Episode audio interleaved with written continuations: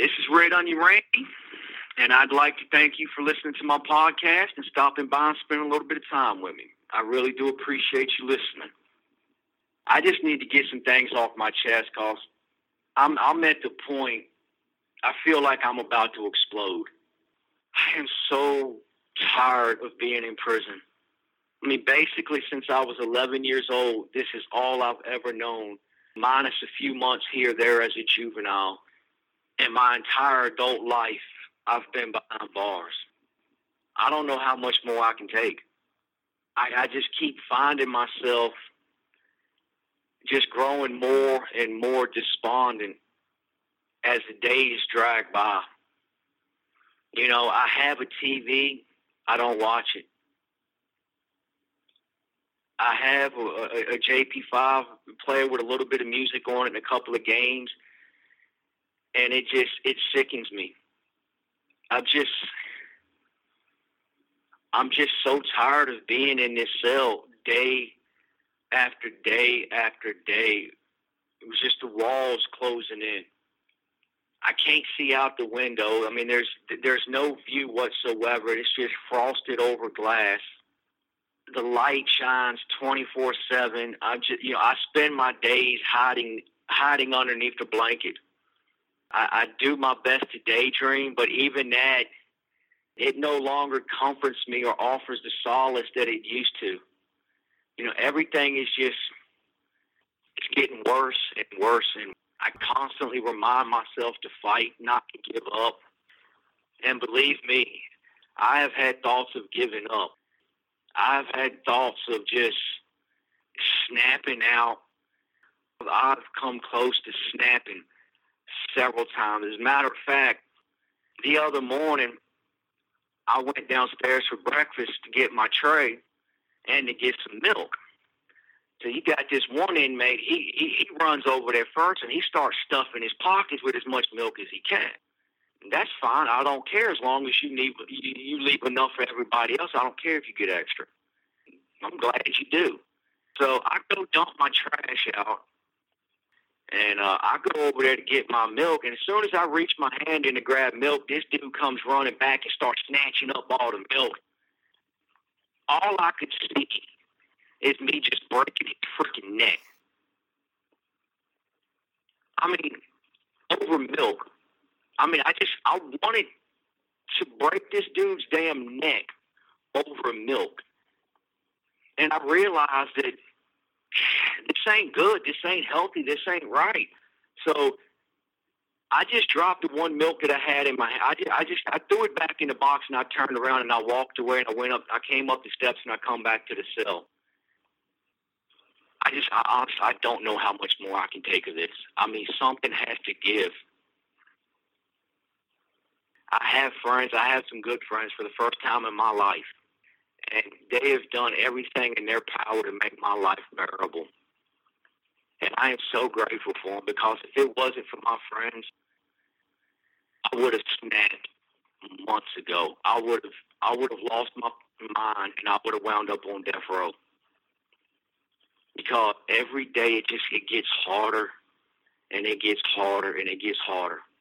I'm tired of being around people in here. You know, they, they, not all of them are, but some of them are evil. Some of them are just so selfish, so narcissistic and vain.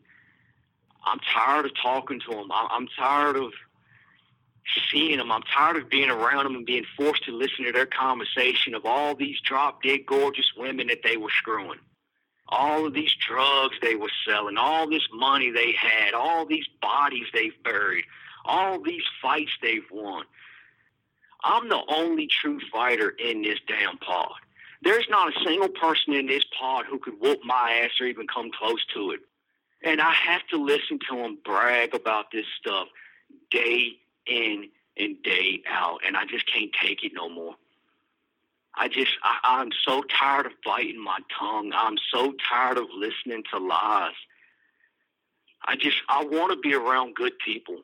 I, I want to be around people who care about other people, who care about issues, who, who cares about this world and the environment, you know, and it just, I want to be around people who want to make a difference. I want to be around people who aren't trying to impress somebody with.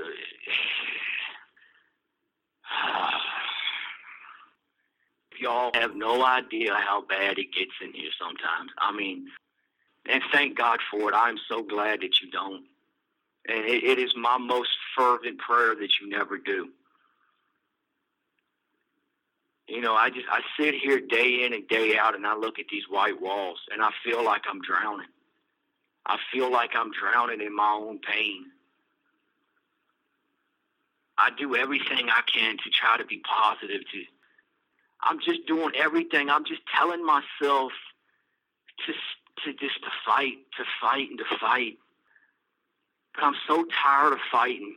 I just I just want some peace in my life.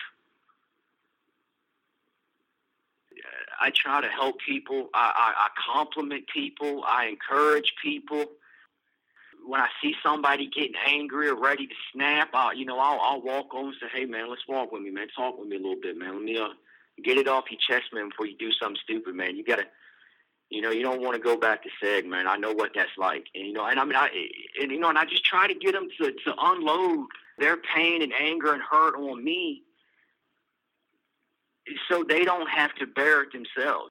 Because the fact of the matter is, when it comes to mental strength and emotional strength, and spiritual strength for that matter, I, I'm a lot stronger than everybody else in this pod. You know, so I do what I can to help people. I, I do what I can to be positive in here to try to, to, to change the way people think, the way people see things.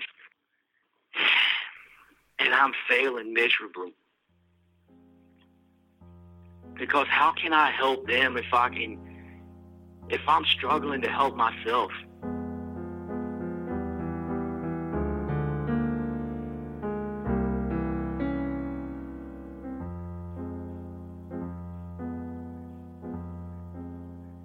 I don't blame my father. I don't blame my mother. I don't blame my family. You know, I've learned to forgive and to let it go. Because when you hold on to something like that, you become a slave to it. I'm tired of being shackled. I'm tired of being chained. You know, I'm not going to let my past continue to have that power over me. You know, it's a lot easier said than done. Believe me, it is. It has taken me well over a decade to get to this point. I just, there's a part of me. I just wish that every politician, every judge, every lawyer, every Commonwealth attorney, every district attorney, I, I, I wish all of them had to do one month, just 30 days in solitary confinement. And they would truly understand what it's like. They would stop giving out these draconian sentences. There's time for a change. Something has to happen. And this is the thing, they, they keep coming up with all of these different solutions and all of these different programs and with their, their fancy college degrees and and they don't know what the they're talking about. They don't know their ass from a hole in the ground because if they truly wanted to know how to help prisoners overcome prison, how to overcome their criminal instincts and behavior, guess what? Get off your sorry ass and come into prison and talk to prisoners. We will tell you the truth. We will tell you what works and what does not work. And everything y'all come up with does not work. And you have guys like me in here that are doing everything in their damn power to overcome and to conquer their past, to conquer their anger and, and, and their lack of impulse control. We're doing everything we can. And nobody helps. Nobody gives a damn, especially politicians. Now, the people that do care are the ones that have no say in the matter.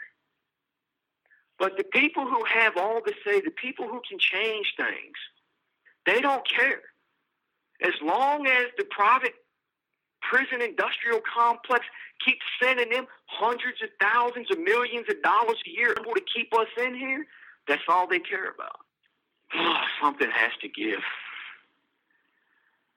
I feel like I'm just repeating myself over and over again, and I'm sorry for that. It just, I'm, I'm doing the best I can to get it off my chest, to share it with y'all, because it's bothering me, and I don't ever, ever want to go back down that road again. I never want to put my hands on another man again in anger.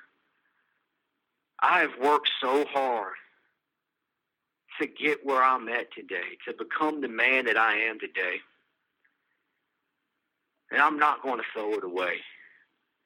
So that's why I'm just trying to share this with y'all, just to get it off my chest, you know, and just to give y'all example of what it's like to be in here. Yeah, there are some good moments. There are some funny moments, and you know what? As a matter of fact, in, in next week's episode, I'm going to I'm going to tell a really really funny story that happened here in prison. I think y'all get a kick out of it, especially after listening to me cry. But I just don't ever come in here. It's not worth it. There, there is there is nothing. There's no amount of money. There is no amount of anger. There's no amount of greed. There is there is no amount of anything that is worth a single person coming to prison over. So I beg you from the bottom of my heart. If you're in this lifestyle, if you're running them streets, or if you got a teenager, or you know somebody in your family that's running these streets, make them listen to this episode. Let them hear what's in my voice. Because this is not a place you want to be. You can't live in here. You can't you can't even exist in here. You just it's just a damn nightmare. You have one minute remaining. This has been Red Onion Randy. I hope you enjoyed listening to me, although I think this episode is going to be one of the more tougher ones to listen to. I thank you for sticking it out with me. I hope you check out my website, redonionrandy.com. If you like what you're listening to, please give me five stars. Recommend me to other people. I could use more listeners because I'm just hoping that I can help at least one of you out there. That's my whole goal is just to help one person. Thank you.